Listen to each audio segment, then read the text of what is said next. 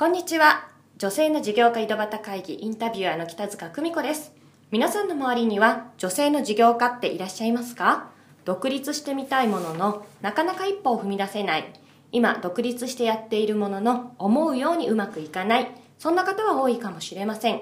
この女性の事業家井戸端会議では、実際に自分で独立して事業をし、成功している女性の本音を井戸端会議のようにぶっちゃけどうなのと伺ってきます。さてさて、今日はどんな本音が聞き出せるのでしょうか。えそれでは本日のゲストをご紹介いたします。えアヨモットのスタイリストで、弘中真紀さんです。えどうぞよろしくお願いします。お願いします。はい、えー、実はですね、この女性の事業家井戸端会議、えー、独立している女性にお話を聞くというコンセプトなんですが、今日はちょっと特別編ということで、独立はしていないんですが、えー、自分のやりたいことを独立としてはまた別の形で叶えているということで、えー、お話を伺いたいなと思って、えー、今日はお願いしました。よろしくお願いします。お願いします。はい、えー、それではですね、弘中さん今、えー、スタイリストさん、美容師さんとして、えー、まあ一番人気のというかね、日本で一番人気の青山エリアで活動されてると思うんですけれども、もともと美容師さんになられたきっかけっていうのはどんなのがあったんですか？えっと、美容師になったきっかけとしては、やっぱ学生の頃から、まあ、あのー、みんなの髪の毛とか、あの、やるのが好きだったっていうのと、あとは、まあ、なんか解決してきたりとか、なんかこうやってやってみてって、なんか自分なりにやってみたら、なんかまあ、うまくいって、で、で、なんちゃか、そういう時は、じゃあ、弘中さんにやってもらおうみたいのがあって、なんかそんなんで私は勝手に自信がついてしまったっていうだけなんですけど、で、なんかその、やっぱ解決したいっていうところに、あの、頼ってくれた子たちがいて、で、そこから、えー、そういうのって ど, どういう、あの、業種というか、あるのかなっていうのがあって、まあ、美容師っていうのは分かりやすくあったんですけど、なんかメイクとか、エステとかいろんなのを考えたんですけど、うんまあ、美容師にあ美容室の学校にあの行ったっていうのがまずきっかけになります。へえ、それで今じゃあそのあじゃあトータル的な美容っていうのにそもそも少し興味があってっていうことなんですね、うん、そうですねそうですうーんはい、えそんな弘中さんですけれども、今は、えー、お勤めしながらなんですが、えー、実は大きなコンテストでにかいも優勝されて、今度ね海外の方にもなんか行かれるってお話を伺ってるんですけど。そうなんです、まさに。で、なんかあの、まあ、お店でそうやってきたというか、あのー、本当にお店に乗っかったっていうのが私的にはすごく良かったなと思っていて、まあ、うちのオーナーが考えている、えー、ビジョンだったりとかを共有させてもらっていたので、なその中でメイクとヘアっていう部門があって、で、やらせてもらった時に、たまたま初出場させてもらって、で、初優勝させてもらってっていうのが、多分トピックになったのがこう、それきっかけで、あの、取材をいただいたりとか、あの、美容雑誌とかつって、うんね、あのいただいたりとか、ね、そう、そういうのがきっかけで、あ、なんかこういうのも楽しいなとか、実を言うとでも、本当はメイクのコンテストとかっていうのは私、あんま好きじゃなくて。え、そうなんですか？え、にかいも優勝してないのに。そう、好きじゃなくて、うん、なんでかっていうと、うん、やっぱ、そのデザインを作ることに対して評価をするって一体どういうことなんだろうなっていうところがあって、だけど、あの、やってみて分かったこととしては、あ、やっぱりその作品を作るって、ただ、あの、かん、あの、自分の考えだけで作ったアートっていうだけじゃなくて、やっぱそれを伝わる、伝える、で、そして評価されるっていうのは、その自分のブランディングになったりとか、っていうところに、あの、感じて、で、美容師さん向けにセミナーをさせていただく機会があったりとかして、あ、その、その人から受けたいなって思われるためにはって言ったら合ってるかどうかあれなんですけど、あの、あ、なんかいろいろ賞を取ることによって、あの、いや、その人の聞いてみたいとかっていう、アヨモットの何かツールを伝える機会になるなと思ったので、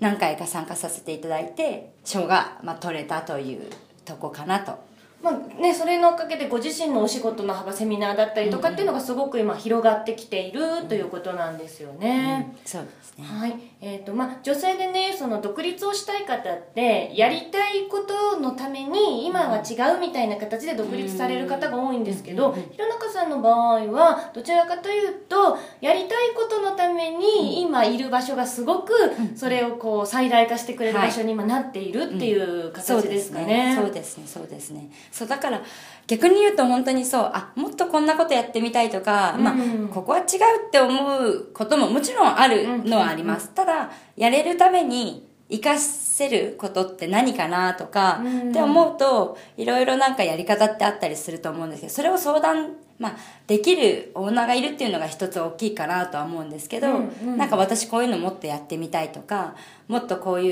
うあのお店とかもいいと思うとかって言えるからこそ、ね、独立ここ出てまでっていうふうに思わないのかもしれないですね、うんうんうん、自分のやりたいことがそこでやっぱり声も聞いてくれるし、うんね、実現して次のステップにも上がっていけるしっていうのが、うんうん、今はあるよっていうことですよね、うんうん、それってでもすごい素敵なことですよね。そうそうですね、あの本当にあの恵まれてる環境にあるなって思いますね、うん、だからやっぱりあえてそれをオーナーに伝えるっていうことも私なりですけど、うん、ちょっとそれは成功というか良かったことかなと思いますね。ちゃんとオーナーにそれを伝えていって、うん、反映してもらってるっていうようなの、はい、っていうことですよね。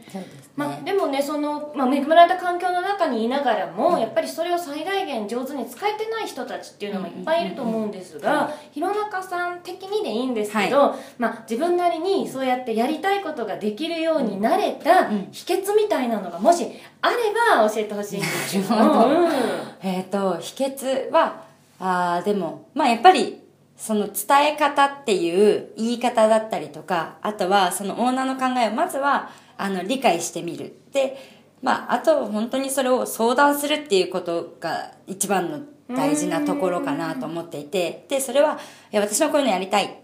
ていうだけではなくて、やりたいっていうのは逆にオーナーからしたら、従業員がそうやって思うっていうことはいいことだと思うんですけど、ただ、そのお店のまたブランドもあるので、うん、そこから外れちゃいけないっていうのはあると思うんですね、うん、で、えーと、私も逆にその自分のいいなやりたいこととかっていうのに対して、えー、ただやりたいやりたいではなくて、あえて自分のない考えを持ってるそのお店の取り入れてまずはやってみて、本当にそれでもできなければ自分でやれる時はいつでもできるので、うん、なので逆に自分にないアイディアとか自分と違うものを持ってるオーナーの考えを理解してみるっていうのは良かったかなと思います、ね、だったら逆に出た時にもっとその幅が広がったりとかするんじゃないかなと思って、もし違うことがあっても、まあ、まずやってみるっていうところと、うんうんうん、あとどうして違うかを逆に聞いてみるとかっていうのとかはやれてるからなんとなく納得して自分でも行動できてるのかなと思うところですね。そこでちゃんとそういう理解をしようだとか、うん、こうね、動けてる弘中さんがその成功の秘訣みたいな部分ありますよね、うんうんうん、だと思いますはい、ありがとうございます。ちなみに、はい、まあね、そのお勤めならではの大変なこととか、あと美容師さんって体力勝負なので、うん、まあ、そうは言っても辛いことはこんなのあるよっていうのがもしあれば、うん、なるほど、はい、えーとまあ、辛いよ、そうですね、まあ、本当に今はあのこのご時世、あのシフトだったりとか、あの、ね、労働時間とかっていうのもあるんですけど、まあ、うちもそこ解決していこうっていうところであるんですが、えー、辛いよ、まあそれこそあのなんていうんですか、言ってることとやってることが違う人がいたりとかそういうとかはありますけど、あとはでもなんかそこよりもそれよりもお客さんからのなんか励ましが多かったりとかして、あ、なんか私ってでもやっぱ必要とされてるかなとか、うんうんうん、あのもっとこんな風になりたいなっていうところになるので、うん、まああれですかね、その、まあ、辛いことって細かなことはいっぱいあるけど、うんうんうん、でもやっぱりお客様が喜んでくれるからそうそう楽しくやれるかなっていう、うん、そうですね、うん、本当に唯一本当そこだと思いますね、うん、それが、うん、でも本当に接客業ってそれがなかったらなかなかねそう本当にそうだと思いますね。そう本当それかな、きっと、うん、はい、今いいですね、そのきっとそうです